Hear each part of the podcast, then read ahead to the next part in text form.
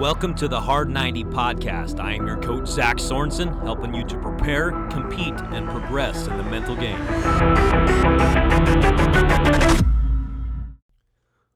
What do you want to stop doing? So, the second part of the start, stop, continue obviously is the stop. And again, this is probably a question that you could probably answer pretty quickly. What are the things in your life that you want to stop doing? Now, why would you want to stop doing something?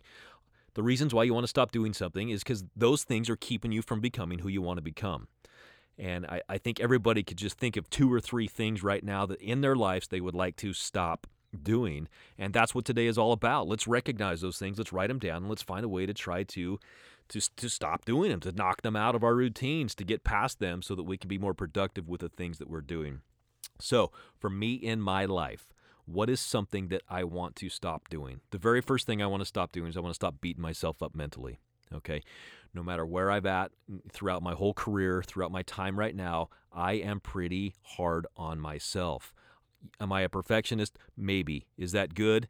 Maybe. Is it bad? It can be. And I need to stop beating myself up all the time because I am always pushing myself to be better. So, what about in your life? What are the things that you want to stop doing? Are you beating yourself up mentally? Do you have negative self talk? You want to stop talking badly about yourself? Do you want to stop the negative comments about yourself? You probably do. So, make sure you put that on your list of things that you want to stop doing. What are some other things that you want to stop doing in your life? Many people will tell me they want to stop hitting snooze on their alarm clock because when they hit snooze on their alarm clock, they stay back in bed and oftentimes they won't get up to start attacking the day and winning the morning.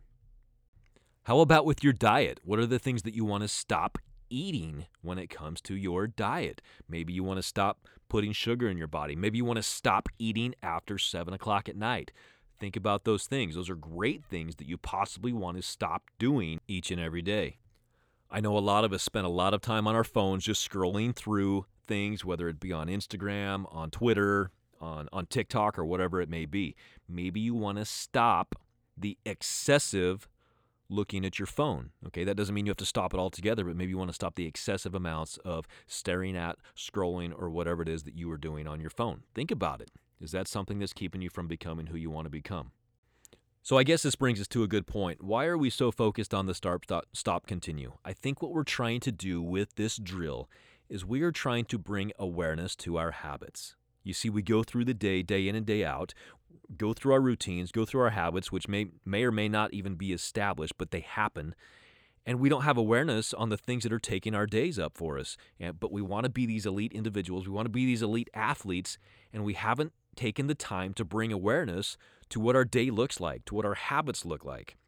This simple drill, the start, stop, continue, will allow you to, again, recognize the things that you want to start doing, what you need to stop doing, and then tomorrow we'll talk about what you want to continue doing.